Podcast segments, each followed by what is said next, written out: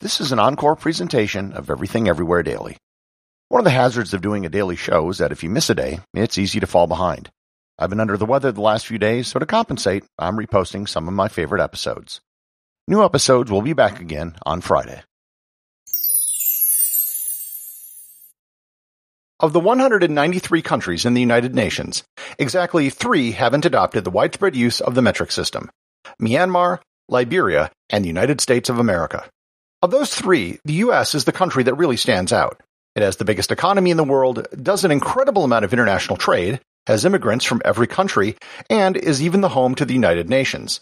If there was one country on paper that should be using the metric system, it's the United States. Yet, we don't.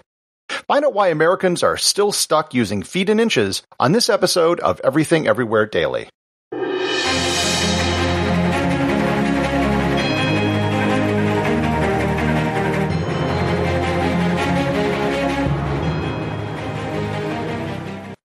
This episode is sponsored by ButcherBox. Several times I've mentioned the grass fed and grass finished ground beef and steaks that you can get from ButcherBox. This time I'd like to tell you about their exceptional salmon and seafood. Most of the salmon that you might buy at a store is actually farm raised. These salmon are fed a diet that isn't natural for salmon, and as a result, their flesh tends to be gray, not pink. To compensate for this, they're then fed a synthetic chemical to replicate the color of natural salmon. ButcherBox sources all of its seafood directly from independent fishing operations in places like Alaska, Maine, and Massachusetts. Everything is wild caught and sustainably harvested with no added chemicals, dyes, hormones, or preservatives. The result is some of the finest salmon, scallops, cod, and shrimp delivered directly to your door. Sign up for ButcherBox today by going to butcherbox.com/daily and use code DAILY at checkout and enjoy your choice of bone in chicken thighs, top sirloins, or salmon in every box for an entire year. Plus, get $20 off. Again, that's butcherbox.com slash daily and use code DAILY. Another day is here and you're ready for it. What to wear? Check. Breakfast, lunch, and dinner? Check. Planning for what's next and how to save for it? That's where Bank of America can help. For your financial to-dos, Bank of America has experts ready to help get you closer to your goals. Get started at one of our local financial centers or 24-7 in our mobile banking app. Find a location near you at bankofamerica.com slash talk to us. What would you like the power to do? Mobile banking requires downloading the app and is only available for select devices. Message and data rates may apply. Bank of America and a member FDIC. This episode is brought to you by Audible.com.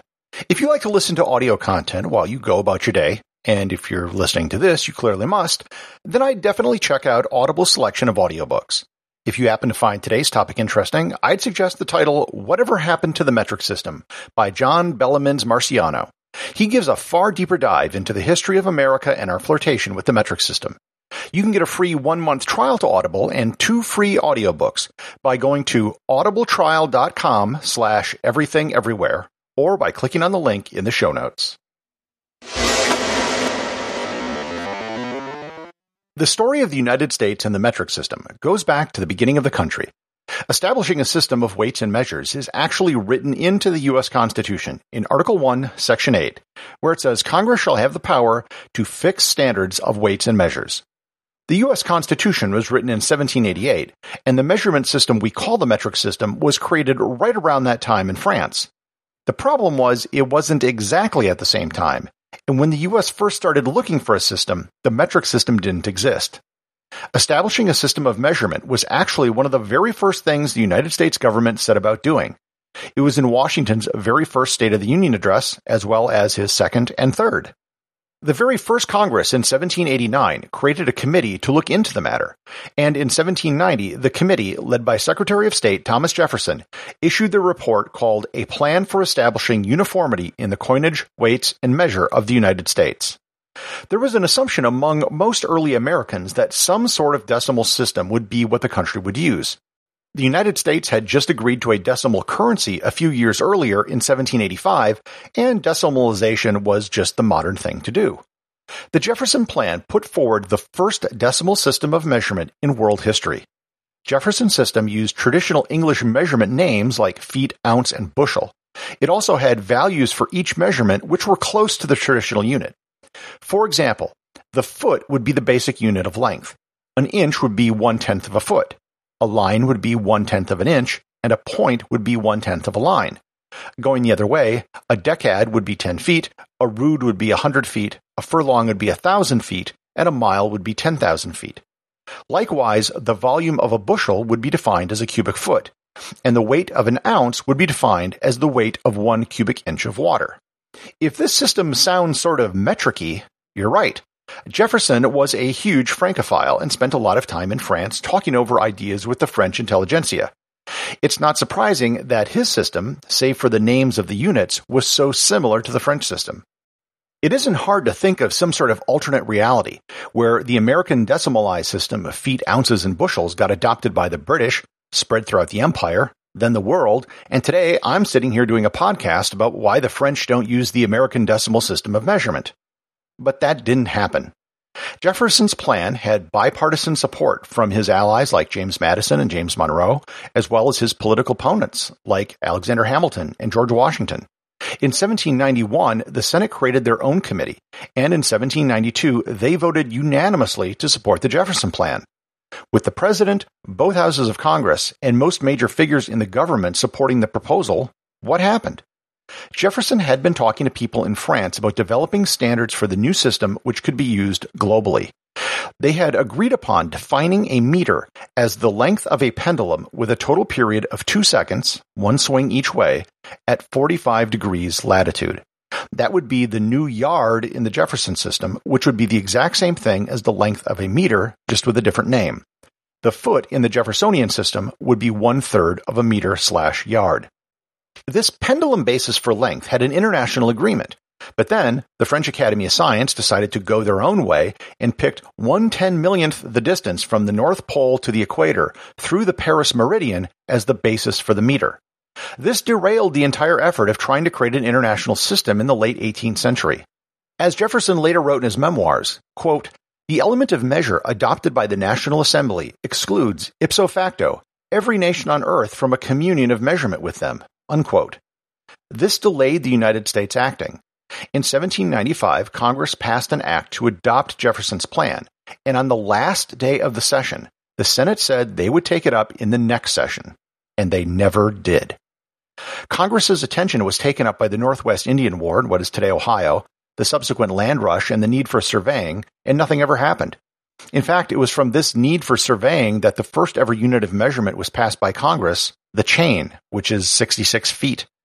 In 1821, Secretary of State John Quincy Adams did a review of the current measurement system used in the states and determined that the customary units currently in place were sufficiently uniform and there was no need for change. Fast forward to 1875. The French system of measurement, at this time being the only real decimalized system of measurement since the American plan was never adopted, was gaining in popularity. A convention was convened in Paris and a treaty was signed among 12 countries called the Meter Treaty. This treaty established the unit of mass and length, and it also created the International Bureau of Weights and Measures, which would be the governing body for this new system. Guess who was one of the 12 original signatories of the treaty? You guessed it, the United States. In fact, the United States remains a member of the International Committee for Weights and Measures to this day. In fact, the American system of feet, pounds, and gallons is defined by the metric system. Whereas all the metric units have values based on some natural measurement, which is a great topic for another episode, all the imperial units are defined in terms of their metric counterparts. Moreover, most Americans are unaware that the metric system, due to our signing the meter treaty and a law passed in 1866, is fully legal in the United States and can be used for any contractual and legal purpose. In 1968, Congress released a report titled A Metric America, a decision whose time has come. And in 1975, Congress passed the Metric Conversion Act, which was to coordinate and plan the increasing use of the metric system in the United States. The plan was to phase in the metric system over a 10 year period. For those of us who remember the 1970s, we might recall some of the metric efforts which were in place at the time. For example, on September 17, 1977, Carleton College and St. Olaf College in Minnesota played the first and only metric American football game. The field was 100 meters by 50 meters, and they received special permission from the NCAA. The problem was the conversion was entirely voluntary. If people didn't need to change, there was no real incentive to do so. The expense of changing signs and measurements wasn't worth it for most businesses, so it just never happened. The metric system in the US is a lot like going to the gym. We all know we should do it, and eventually we'll get around to it, but we just never do. It primarily has to do with costs and benefits. The United States is a big country and the world's biggest economy. The current system works. Unlike smaller countries that may have a greater need to be in step with the rest of the world, the US is the one country that can get away with having a different system. The vast majority of things where people need to deal with measurements are not international. You go between towns, you fill up your car, you buy food. All of these things do not require any sort of international agreement. However, if we were to do a hard transition to metric, it would cost a lot of money. The majority of road signs would need to be replaced, as would all the labels, packaging, legal titles to land, and a host of other things we probably can't even think of. It is perhaps more helpful to think of going metric as being on a continuum rather than being binary. Despite the three countries I listed in the introduction of this episode, the truth is there are a lot more countries that use non-metric units in daily life. In Canada, most people would give their weight in pounds and their height in feet and inches, and floor space in apartments is given in square feet. In the United Kingdom, roads are still measured in miles, and weight is given in stone, and no one really knows what a stone is. Gallons are still used in many Central American countries, but only for the sale of gasoline. The United States is just on the other end of the spectrum. We do use metric for some things. You purchase soda by the liter and pharmaceuticals by the milligram. Pretty much all science in the United States is now done in metric. So a future Mars climate orbiter, which crashed in 1998 because of software programmed with non-metric units, probably will never happen again. Pretty much every student in elementary school in the United States is exposed to the metric system. An estimated 30% of all products manufactured in the US are in metric, as are many products by American companies manufactured overseas. However, things like distances between cities and the sale of gasoline don't really matter for dealing with the rest of the world. Americans use metric for things we need to use metric, and we don't for things we don't. There isn't really a movement to adopt the metric system in the US. It hasn't been a political issue for over 40 years. There's currently no call for the adoption of the metric system anywhere on the American political spectrum. There isn't even a movement in local communities to start moving local measurements to metric. Absent some sort of sudden change in the political winds, the United States will probably remain a system which is mostly imperial units but with a small growing number of things measured in metric. And besides, if we were to quickly change from pounds to kilograms, uh, there would be mass confusion. Executive producer of Everything Everywhere Daily is James Makala. Today's review comes from listener Sean G! exclamation point over on Apple Podcasts. He writes, Love this new pod. If you like random facts, you'll love this podcast. In the matter of 7-8 minutes, it blows my mind every day. Thank you very much, Sean G. And thanks to all of you who've left reviews and to everyone who supports the show over on patreon.com, where I'm going to be posting my very first patron only show. Uh, it's going to be an update about the podcast and sort of some of what goes on behind it very, very soon.